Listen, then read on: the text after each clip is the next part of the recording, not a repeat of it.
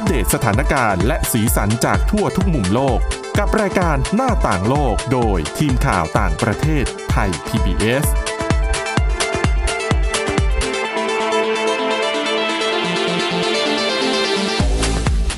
สวัสดีครับ ต้อนรับคุณผู้ฟังสู่รายการหน้าต่างโลกกับทีมข่าวต่างประเทศไทย PBS นะครับ วันนี้พบกับคุณกรีนจิรวัตรมาสุขและผมก้าวพงศธรสุขพงศ์ครับ ครับผม สวัสดีฮะครับวันนี้ยังมีหลากหลายเรื่องราวมา เล่าให้คุณผู้ฟังได้ฟังกันนะครับ มีทั้งเรื่องของการเมืองอเมริกันที่ตอนนี้ร้อนแรงมาก เพราะว่าทางพรรคเดโมแครตก็หาทางที่จะปลดโดนัลด์ทรัมป์ออกจากตำแหน่งประธานาธิบดี ในเวลาที่เหลือไม่นานก่อนที่ครับจะหมดผมวาระนะครับ แล้วก็เรื่องของปี 2020 ที่ทุบสถิติเป็นปีที่ร้อนที่สุดในประวัติศาสตร์ ไปจนถึงเรื่องของปีนี้ด้วยมกราคมเนี่ยคุณผู้ฟังอาจจะมีความรู้สึกว่า เอ๊ะทำไมเวลามันเดินช้ากว่าปกตินะครับเรามาเริ่มต้นด้วยเรื่องของเวลาเดินช้าของเดือนมกราคมกันก่อนเลยดีกว่านะฮะเขาบอกว่าไม่ใช่แค่คุณคนเดียวนะที่รู้สึกว่าเวลาในเดือนมกราคมเนี่ยเดินช้ากว่าเดือนที่ผ่านๆมา ถึงแม้ว่าจะผ่านไปแค่ 10 วันเท่านั้นแต่เหมือนว่าเราต้องเจอกับอะไรมากมายจนรู้สึกกับว่า มันช่างเนิ่นนานเสียเหลือเกิน นะต้นสัปดาห์ที่ผ่านมาก็มีข่าวอะไรไม่รู้มากมายเลยในประเทศไทยใช่จนกระทั่งแบบนักข่าวของไทย PBS อะแอนอะโตะอาชญากรรมอะก็ก็ถึงกับต้องพูดว่าใจเย็นๆ นี่เพิ่งวันจันทร์เองเบื่อเผื่อข่าวสารให้กับวันอื่นบ้างคือคือมันไม่ใช่แค่ในประเทศไทยนะใช่คือมันรอบโลกเลยนะครับ ที่มันใช่เกิดฮะเหตุต่างๆ ขึ้นมา ประเด็นว่าด้วยเวลาในเดือนมกราคมเนี่ยทำให้รู้สึกช้ากว่าปกตินั้นเนี่ย ถูกตั้งคำถามกันอยู่บ่อยๆ ยกตัวอย่างในเว็บไซต์ของ กัวร่านะฮะ เองก็มีคนไปตั้งกระทู้ทำเอ่อไปตั้งกระทู้ทำนองว่าทำไมเดือนมกราคมถึงให้ความรู้สึกเหมือนว่า เป็นเดือนที่ยาวนานที่สุดของปีทั้งๆที่มันไม่ใช่นะครับ ปัจจัยส่วนหนึ่งคือเดือนมกราคมปี 2021 นี้เนี่ยมีเหตุการณ์มากมายเกิดขึ้นนะฮะยกตัวอย่างในประเทศไทยเราเองก็มีการกลับไป work from home อืมนะการระบาดของโควิด -19 รอบใหม่ ตลอดจนเอ่อเหตุการณ์ดราม่ามากมายในโลกอินเทอร์เน็ตรวมทั้งในระดับต่างประเทศเช่นความวุ่นวายในการเมืองสหรัฐนะฮะ เดี๋ยวคุณก้าวก็เอาข่าวนี้มามาเล่ากันด้วยครับแล้วก็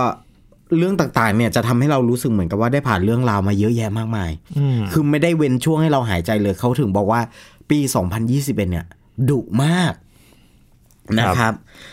และแม้ว่าเราจะเพิ่งหยุดปีใหม่กันได้หยุดหรือเปล่า ยังไม่ได้หยุดยังไม่ได้หยุดนะครับ ก็ เหมือนกับว่าพอได้อยู่ปีใหม่อะก็เหมือนกับเริ่มต้นสิ่งที่ดีๆ ต่าง ๆ อะไรอย่างเงี้ย แต่ก็ยังมีสิ่งที่ต้องทำสาสามากมายทำให้ไม่แปลกใจนักนะฮะ ที่จะรู้สึกว่ามันผ่านเรื่องราวมาเยอะเกินกว่าปกติ เพราะมันมีเรื่องเราเอ่อมีเรื่องราวให้เราเนี่ยต้องทำมากกว่าปกติ นอกจากนี้ก็มีคำอธิบายว่าหนึ่งในปัจจัยคือสารโดปามีน อืม เป็นสารที่เป็นสารสื่อประสานนะฮะซึ่งจะหลั่งออกมาในสมองของเราในตอนที่เรารู้สึกว่าเรามีความสุขหรือตื่นเต้น ยิ่งมีสารนี้มากเท่าไหร่ในการในสมองหรือว่าโดปามีนคล็อกเนี่ยของเราก็จะทำงานเร็วขึ้นทำให้เรารู้สึกว่ามันผ่านไปเร็วจังเลย ยิ่งเมื่อเราต้องรับกับสถานการณ์ที่แบบไม่ค่อยดีเครียดหรือว่ากังวลอย่างเช่นสถานการณ์โควิดเนี่ย มันก็รอบตัวเนาะเราก็เลยจะต้องแบบสารโดปามีนอาจจะหลั่งน้อยลง ก็สมองของเราก็จะหันไปโฟกัสกับเรื่องเหล่านี้มากเป็นพิเศษจนทำให้แบบ ไปจดจ่อกับสิ่งเหล่านั้นอย่างเดียว จนทำให้รู้สึกว่าเวลามันผ่านไปช้า ทั้งทางๆที่เวลาตามปกติอะมันก็เดินไปปกติ อธิบายให้ชัดเจนขึ้นก็คือเมื่อเราเจอเรื่องราวที่เครียดหรือชวนให้วิตกกังวลเนี่ย สมองของเราก็จะเอาพลังไปโฟกัสกับสิ่งเหล่านั้น ยิ่งโฟกัสเยอะ เราก็จะรู้สึกว่ามันเป็นช่วงเวลาที่เราใช้ความคิดเยอะเป็นพิเศษนะฮะ แล้วก็ส่งต่อผลการรับรู้เรื่องราวของวันเวลาเนี่ย ยาวนานกว่าปกติ อย่างเช่นตอนนี้ยกตัวอย่างง่าย ๆเลย เออเวลาเราเครียดเรื่องงานอยู่แล้วเนี่ย เราก็ไม่สามารถไปเดินห้างได้เพราะว่าเราก็กลัวโควิดด้วย เราไม่สามารถไปเดินช้อปปิ้งเพื่อผ่อนคลายได้นะฮะเพราะว่าคนมาซ้ายคนมาขวาเนี่ย ก็ไม่รู้ว่าใครมาจากไหนอะไรคือบางคนยังไงก็ระแวงไปหมดนะครับ ใช่จนทำให้เราก็อย่างตัวเราเองเราก็ไม่กล้าไปห้างในช่วงนี้นะฮะก็ก็ป้องกันเรื่องงานก็กลับบ้าน เพราะเราไม่สามารถ work from home ได้ เรายังมีเอ่อข่าวที่จะต้องตามให้กับคุณผู้ชมคุณผู้ฟังได้ได้ติดตามกันนะฮะมาต่อกันเรื่องที่สองครับผมมัน เขาบอกว่าในปีเนี้ยต้นปีเนี้ยเราก็รู้สึกหนาวหนาวๆนะ อากาศเย็นมาเป็นละลอกละลอกนะ ตอนนี้ก็อากาศเย็นวันนี้ก็อากาศเย็นนะฮะอ่าแม้ว่าปี 2020 เนี่ย เป็นปีที่เราจะต้องเผชิญกับโรคระบาดกันอย่างหนักหน่วงจนหลายสิ่ง หลายอย่างเนี่ยหยุดพัก หยุดชะงักไป แต่ปัญหาวิกฤตสมอ่าสหภาพภูมิอากาศอ่าก็ยังเป็นปัญหาที่ รุนแรงต่อเนื่องนะ ตั้งแต่เมื่อปีที่แล้ว จะสังเกตได้ว่าเมื่อปีที่แล้วเนี่ยมีปัญหาไฟป่าเอ่ยอะไรเอ่ยพายุเอ่ยสหรัฐก็โดนเล่นอ่วมนะครับนะออสเตรเลียก็โดนไฟป่าอ่วมเหมือนกันนะฮะกลายเป็นอีกหนึ่งปีที่ได้รับการบันทึกว่าร้อนที่สุดไปเสียแล้วนะครับ ถึงเราจะได้ยินข่าวๆกันอยู่บ่อยๆ ว่าช่วงโควิด -19 เนี่ย แพร่ระบาดจนหลายประเทศต้องประกาศล็อกดาวน์ส่งผลให้การเผาไหม้ของเชื้อเพลิง ฟอสซิลลดลงไปอย่างมาก แต่ก๊าซคาร์บอนไดออกไซด์ที่กักเก็บความร้อนก็ยังสะสมอยู่ในชั้นบรรยากาศนะฮะและกลายเป็นว่าปี 2020 ถูกบันทึกว่าเป็นปีที่ร้อนที่สุดด้วยสถิติเดียวกันเมื่อปี 2016 นะฮะอุณหภูมิพื้นผิวเนี่ยเฉลี่ยทั่วโลก ในปี 2020 นั้นสูงกว่าอุณหภูมิในยุคก่อนอุตสาหกรรมเมื่อปี 1850 ถึง 1900 ถึง 1.25 องศาเซลเซียส แล้วก็ เป็นอุณหภูมิที่เกือบจะถึงเกณฑ์ที่ประเทศต่างๆโลกเอ่อทั่วโลกกำหนดเอาไว้แล้วด้วย เพื่อป้องกันผลกระทบอันเลวร้ายจากการเปลี่ยนแปลงสภาพภูมิอากาศ มันก็คือมีการคุยกันของอาที่ฝรั่งเศสอะเป็น Paris Agreement ใช่ไหมอ่าฮะอ่าที่คุยกันว่าภายใน 2-4 ปีเนี่ย จะต้องทำให้โลกเนี่ย มีอุณหภูมิสูง ไม่เกิน 1.25 องเออไม่เกินประมาณ 2-4 องศา แต่ตอนเนี้ยมันถึง 1.25 แล้วนะฮะ คือมันเป็นภารกิจท้าทายมากทีที่เดียวร่วมล่ะกันอืมนะฮะ ก็ส่งผลถึงสหรัฐเหมือนกัน เพราะสหรัฐก็ถอนตัวใช่โดยโดนัลด์ทรัมป์นะฮะ แต่จะบอกว่าปี 2016 เนี่ยครองแชมป์คู่ไปกับ ปี 2020 ก็ต้องเสริมว่า เมื่อปี 2016 นั้นเกิดปรกาเอ่อปรากฏการณ์เอลนิโยนะฮะ ซึ่งเป็นปรากฏการณ์ทางภูมิอากาศที่ทำให้อุณหภูมิสูงขึ้น แตกต่างจากปี 2020 ที่ไม่ได้มีปรากฏการณ์นี้ และเป็นไปได้ว่าหากปี 2016 ไม่เกิดปรากฏการณ์เอลนิโยขึ้นเนี่ย ปี 2020 ก็ครองแชมป์ปีที่ร้อนที่สุดเพียงปีเดียวไปแล้วนะฮะ อุณหภูมิเพิ่มขึ้นสูงนี้นะฮะ ส่งผลกระทบอย่างชัดเจนในแถบอาร์กติก แล้วก็แถบทางตอนเหนือของไซบีเรีย ด้วยอุณหภูมิเฉลี่ยที่มากกว่าปกติ 3 องศาเซลเซียสนะฮะ และในพื้นที่และในบางพื้นที่เนี่ยก็มีอุณหภูมิที่สูงกว่าปกติถึง 6 องศาเซลเซียส ส่งผลให้เกิดไฟป่าอย่างกว้างขวางอย่างที่ผมบอกไปในตอนต้น พร้อมกับการปล่อยก๊าซคาร์บอนไดออกไซด์ถึง 244 ล้านตันในพื้นที่ Arctic Circle นะฮะนอกจากนี้ช่วงเดือนกรกฎาคมและตุลาคมของปีก่อนน้ำแข็งในอาร์กติกก็ลดลงจนเหลือน้อยที่สุดในประวัติการณ์ด้วย ผู้อำนวยการของหน่วยงานติดตามการเปลี่ยนแปลงสภาพภูมิอากาศของสหภาเอ่อสหภาพยุโรปเนี่ยกล่าวว่าเขาไม่ได้แปลกใจเลยนะฮะ เกี่ยวกับช่วงทศวรรษที่ผ่านมาที่น่าจะมีอุณหภูมิที่สูงขึ้นที่สุด และนี่ก็เป็นเครื่องย้ำเตือน ว่าเราต้องลดการปล่อยกาซเรือนกระจกอย่างเร่งด่วน เพื่อป้องกันผลกระทบทางสภาพอากาศที่จะเกิดขึ้นในอนาคตนะฮะในขณะเดียวกันหน่วยบริการอุอ่าอุตุนิยมวิทยาของสหราชอาณาจักรเนี่ยก็กล่าวว่าการสะสมของก๊าซคาร์บอนไดออกไซด์ที่เกิดขึ้นจากมนุษย์ ในชั้นบรรยากาศกำลังเพิ่มขึ้นอย่างรวดเร็วนะฮะปกติแล้วจะต้องใช้เวลาสะสมเนี่ย200 ปี กว่าที่ระดับก๊าซที่สะสมอยู่เนี้ย จะเพิ่มขึ้นได้ 25%แต่ตอนนี้เพียงแค่ 30 ปี อุณหภูมิก็ใกล้จะเพิ่มถึง 50%แล้ว และยังย้ำว่า และยังย้ำเพื่อหยุดวิกฤตสภาพภูมิอากาศนี้ว่าการปล่อยมลพิษทั่วโลกจะต้องลดลงเหลือศูนย์ให้ได้ภายใน 30 ปีข้างหน้าอืมพูดถึงเรื่องแบบอากาศในบ้านเรา ก็ร้อนๆหนาวๆบางวันอย่างช่วงเนี้ยหนาว โอเค คือ ปกติเนี่ยฤดูหนาวปุ๊บมันก็จะมีเวลายาวนานหน่อยนะคใช่รับแต่ว่าพอพอช่วงระยะหลังมันเนี่ยไม่กี่ปีมาก็จะสังเกตได้ว่าเออฤดูหนาวเนี่ยโอ้โหอากาศมันบางทีมันหนาว 3 วัน แล้วก็กลับมาร้อนเหมือนเดิม แล้วก็กลับมาหนาวอีกทีหนึ่งซึ่งมันก็เสี่ยงมากกับร่างกายสุขภาพของเราที่อาจจะไม่คุ้นชินกับการปรับ ของสภาพอากาศแบบนี้นะครับอาจจะล้มป่วยได้หรือว่าปัญหาเรื่องฝุ่นเองก็เป็นเป็นเป็นสิ่งหนึ่งที่เกิดขึ้น จากจากการเปลี่ยนแปลงสภาพอากาศที่มันค่อนข้างผันผวนแบบนี้ด้วยนะครับ ผมแถมเรื่องนี้ให้หน่อยหนึ่งละกันไหนๆก็พูดเรื่องสภาพภูมิอากาศละครับ ที่ปารีสอะตอนที่ผมไปอะอากาศมันก็เย็นแหละ แต่ว่าคนพื้นคนท้องที่อะเขาก็บอกว่าเจ็ดองศาเนี่ย ธรรมดามากเลยนะ ถือว่าร้อนแล้ว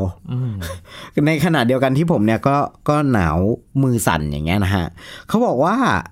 ปารีสก็จะเกิดการเปลี่ยนแปลงนะเขาบอกว่าฝรั่งเศสเนี่ยเตรียมปรับปรุงให้ชองเซลิเซ่นะฮะกลายเป็นถนนสายสีเขียว จะเปลี่ยนแปลงยังไง เขาบอกว่าเตรียมลงทุนด้วยงบประมาณ 250 ล้านยูโร หรือประมาณ 9.18 พันล้านบาท เพื่อทำให้ถนนที่เปรียบเสมือนเส้นเลือดใหญ่ของปารีสจะบอกว่ามัน เป็นจุดที่ผ่านเขตหนึ่งเขตสองอะเขตหนึ่งเขตสองคือเหมือนเมืองหลวงอย่างเงี้ยแหละ แล้วก็ผ่านเป็นเส้นตรงไปเลย ผ่านไปที่อ่าจุดจุดเป็นจุดบริเวณที่มันจะมีร้านขายของที่แบบเป็นแบรนด์เนมหรูๆอะไรอย่างก็เงี้ยคือถนนชองเซลีเซ่ใช่ไหมฮะเส้นเนี้ยนะฮะเขาบอกว่าจะทำให้ถนนเส้นเนี้ยเต็มไปด้วยความชุ่มชื่นนะฮะ หลังจากที่พวกเขารณรงค์เรื่องการปรับปรุงมานานแล้วนะฮะอ่าเขาบอกว่าแผนการปรับปรุงชองเซลิเซ่เนี่ยไม่ได้มีอ่า แค่การเพิ่มต้นไม้ลงไปบนถนนเท่านั้น แต่พวกเขาวางแผนที่จะลดขนาดช่องเดินรถให้ลดเอ่อให้มันเล็กลงให้แคบลงนะครับ แล้วก็เปลี่ยนให้มันกลายเป็นทางเท้าและสวนสีเขียว รวมไปถึงการสร้างอุโมงค์ต้นไม้ที่จะทำให้ชองเซลิเซ่มีคุณภาพสภาพอากาศที่ดีขึ้น ในขณะที่ก่อนหน้านี้จะเป็นจังหวะที่รถเนี่ยเข้าไปอัดอัดอัดอัดกันนะฮะขณะที่เราสามารถลงไปแล้วก็ไม่ต้องรอไฟเขียวไฟแดงอะ เราสามารถเดินผ่านได้สบายๆเลยนะครับ เขาบอกว่าชองเซลิเซ่เนี่ยถูกสร้างขึ้นตั้งแต่ช่วงพระเจ้าหลุยส์ที่ 14 ยังครองราชย์อยู่นะฮะ มันเป็นสถานที่ขึ้นชื่อเรื่องการเดินเล่นและนั่งปิกนิกมาหลายหลายศตวรรษแล้ว มันเป็นที่ตั้งของสถานที่สำคัญหลายที่รวมไปถึงร้านค้าแบรนด์แฟชั่นสุดหรูหลายเจ้านะฮะ มีสถิติเปิดเผยว่าก่อนการระบาดโควิด -19 ถนนเส้นนี้รองรับผู้คนที่สัญจรผ่านไปมาหลายแสนคนต่อวัน โดย 72%เนี่ย เป็นนักท่องเที่ยวจากทั่วโลก คิดดูละกัน ตรงไปอย่างเดียวที่ชองเซลิเซ่เป็นจุดที่ผมไปเดินแล้วก็ happy มากนะ คือเป็นย่านท่องเที่ยวที่คนต่างชาติเนี่ยเวลาไปก็จะไปรวมตัวกันอยู่และแน่นอนครับ เมื่อมีนักท่องเที่ยวเยอะ 72%เนี่ย สิ่งที่ตามมาก็คือ สายเอ่อเขาเรียกว่าอะไรถนนสายใหญ่ขนาด 8 ช่องทางเดินรถ ทั้งนี้มักจะถูกใช้เป็น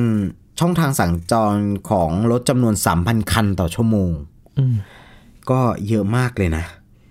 เนี่ยแหละ มันเป็นเหตุที่ทำให้เขาจะต้องออกมาปรับเปลี่ยนกันนะครับ เขาบอกว่า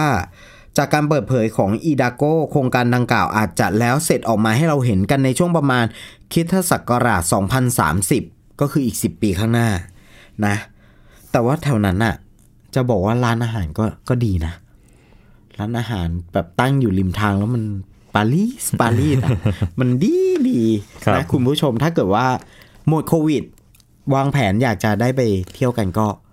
ไปนะครับแนะนำครับอะเอาละครับเดี๋ยวช่วงต่อไปชวนคุยกันเรื่องของการเมืองอเมริกันที่กำลังร้อนแรงมากขึ้นหลังจากเหตุบุกโจมตี บุกก่อจลาจลภายในอาคารรัฐสภา Capitol Hill เมื่อช่วงปลายสัปดาห์ที่ผ่านมากันครับ หน้าต่างโลกโดยทีมข่าวต่างประเทศไทย PBS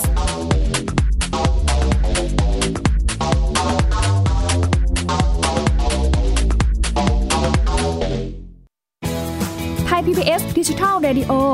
Infotainment for All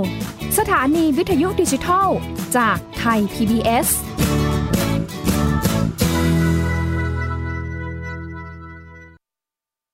เพียงแค่มีสมาร์ทโฟน ก็ฟังได้ไทย PBS ดิจิทัล Radio สถานีวิทยุดิจิทัลจากไทย PBS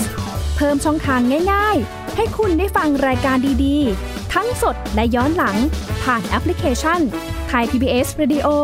หรือเวอร์บเว็บไทยพีบีเอสเรดิโอคอมไทยพีบีเอสดิจิทัลเรดิโออินฟอร์ทนเมนต์ for all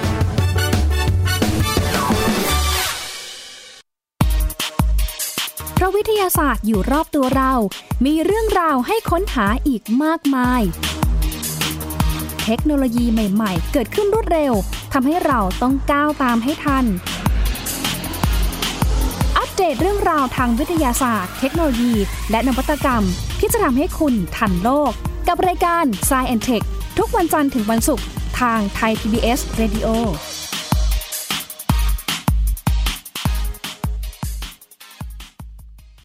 มากกว่าด้วยเวลาข่าวที่มากขึ้น จะพัดพาเอาฝุ่นออกไปได้ครับ มากกว่าให้คุณทันในทุกสถานการณ์ ตามที่กฎหมายดังกล่าวกำหนดเอาไว้ มากกว่ากับเนื้อหาเที่ยงตรงรอบด้านนำมาใช้ในคดีเมาแล้วขับ มากกว่า ในทุกทางออกของสังคม ป้องกันไม่ให้ปัญหาเกิดขึ้น มากกว่ากับข่าวรอบวันในทุกมิติ เครนก่อสร้างเกิดอุบัติเหตุขึ้น มากกว่าด้วยการวิเคราะห์ที่ตรงจุด ความพยายามของภาครัฐที่จะแก้ปัญหา และมากกว่ากับทีมข่าวมืออาชีพ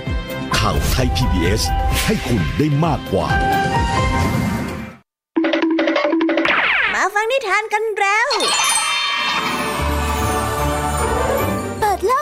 าการกับไทย PBS Podcast ให้น้องๆ สนุกสนานไปกับเพลย์ลิสต์นิทาน มากกว่า 100 เรื่องแม่เท่านะแม่เท่าจากคิสอาว นิทานสุภาษิตและสื่อเสียงนิทาน ฟังได้ที่ www.thaipbspodcast.com และแอปพลิเคชัน Thai PBS Podcast ตั้งแต่วันนี้เป็นต้นไป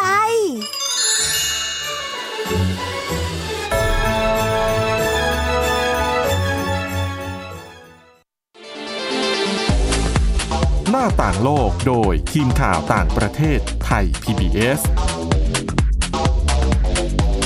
กลับมาสู่ช่วงที่ 2 ของรายการหน้าต่างโลกนะครับ ตั้งแต่ช่วงต้นสัปดาห์นี้เนี่ยร้อนแรงกันมากจากฝั่งของพรรคเดโมแครตนำโดยแนนซี่เพโลซีประธานสภาผู้แทนราษฎรนะครับที่พยายามผลักดันการปลดโดนัลด์ทรัมป์ออกจากตำแหน่งประธานาธิบดีสหรัฐ ก่อนที่จะหมดวาระด้วยซ้ำซึ่งถ้าเราดูไทม์ไลน์เนี่ยมันเหลือเวลาอีกประมาณ ไม่ถึง 10 วันด้วยซ้ำก่อนจะถึงพิธีสาบานตนรับตำแหน่งของโจไบเดนในวันที่ 20 มกราคมนี้ก็คือวันเอ่อพุธหน้าแล้วนะครับ ที่จะมีการเปลี่ยนผ่านกันเกิดขึ้นสำหรับผู้นำสหรัฐ ซึ่งเรื่องนี้กำลังถูกจับตามองอย่างมากทีเดียวเพราะว่าในคืนวันอาทิตย์ในบ้านเราเนี่ยก็ก็ประมาณวันเสาร์ครับของของสหรัฐเนยนะครับ ประมาณนั้น คือประธานสภาผู้แทนราษฎรแนนซี่เพโลซีก็ส่งจดหมายไปถึงบรรดาสมาชิกพรรคเดโมแครตพูดถึงแนวทางในการ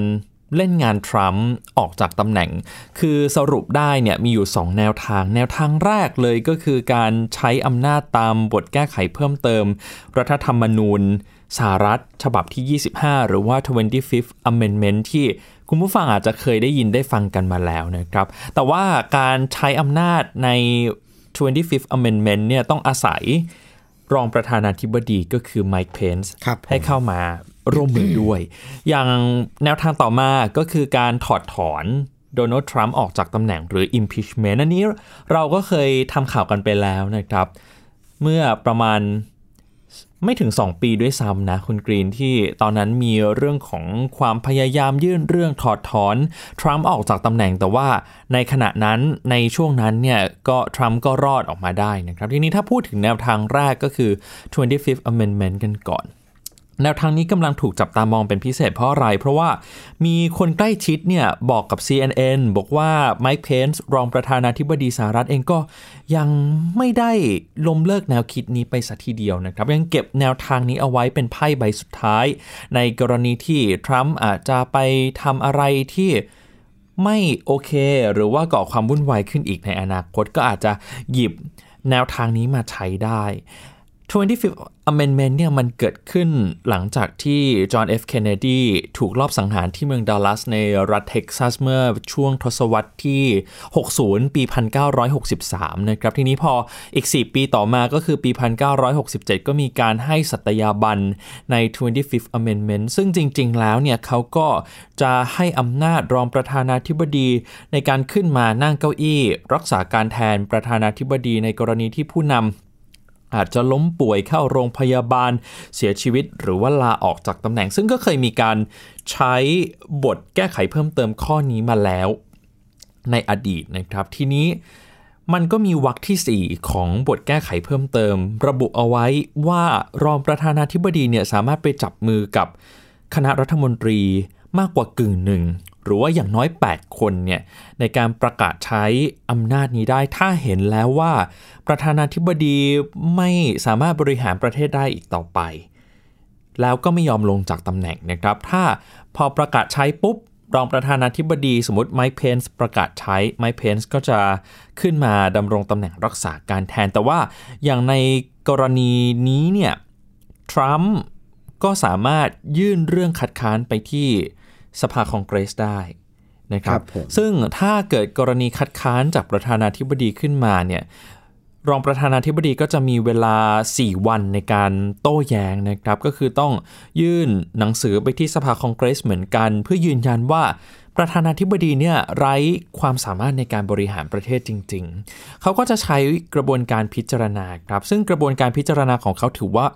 ยากมากที่จะเป็นไปได้ในทางปฏิบัติเพราะอะไร เพราะว่า จะต้องผ่านเสียงของทั้งสองสภานะครับ คุณผู้ฟังหมายความว่าทั้งสสสวจะต้องมาลงมติกัน แล้วก็จะต้องได้เสียงอย่างน้อยเนี่ยสใน 3 จากทั้งสองสภาด้วย ทีนี้ฟังดูอ้าวมันก็แค่ออกเสียงกันนี่ แต่ว่าอย่าลืมว่าตอนนี้เนี่ย ชั้น สวกำลังปิดสมัยประชุมอยู่จะกลับมาประชุมอีกที เขาบอกว่าอย่างเร็วที่สุดก็คือวันที่ 19 มกราคม 1 วันก่อนที่จะมีพิธีสาบานตนรับตำแหน่งนะครับ แล้ว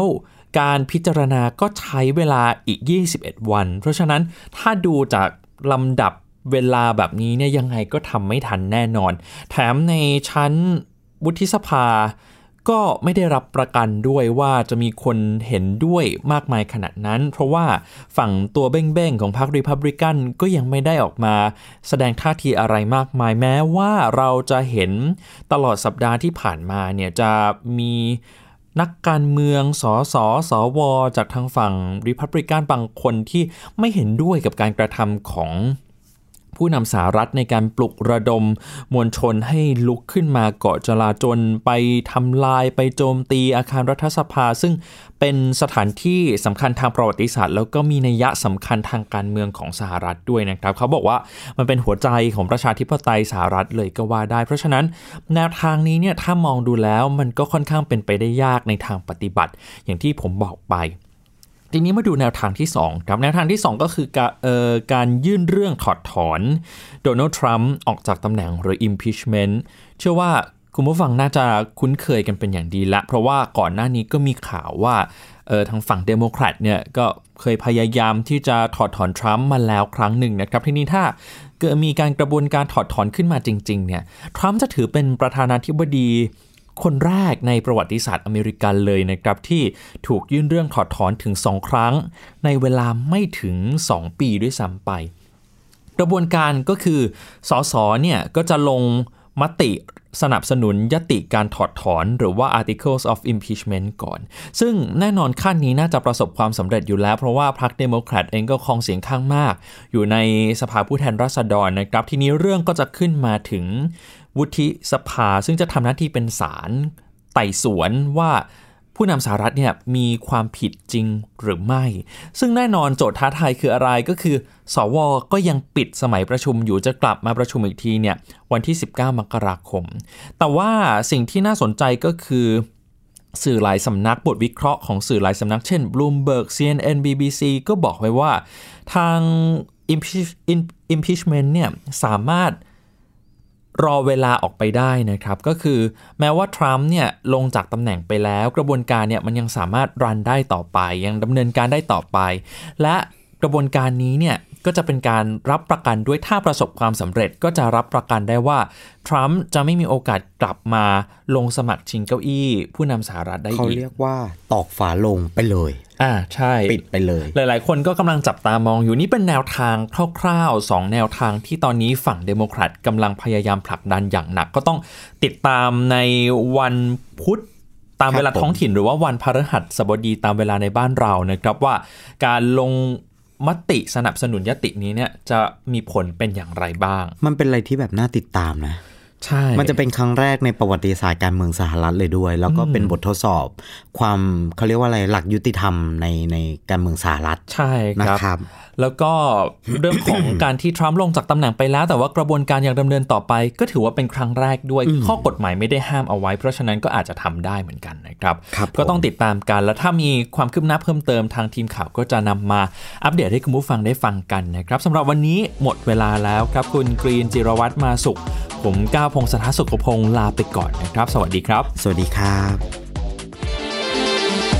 Thai PBS podcast. View the world via the voice.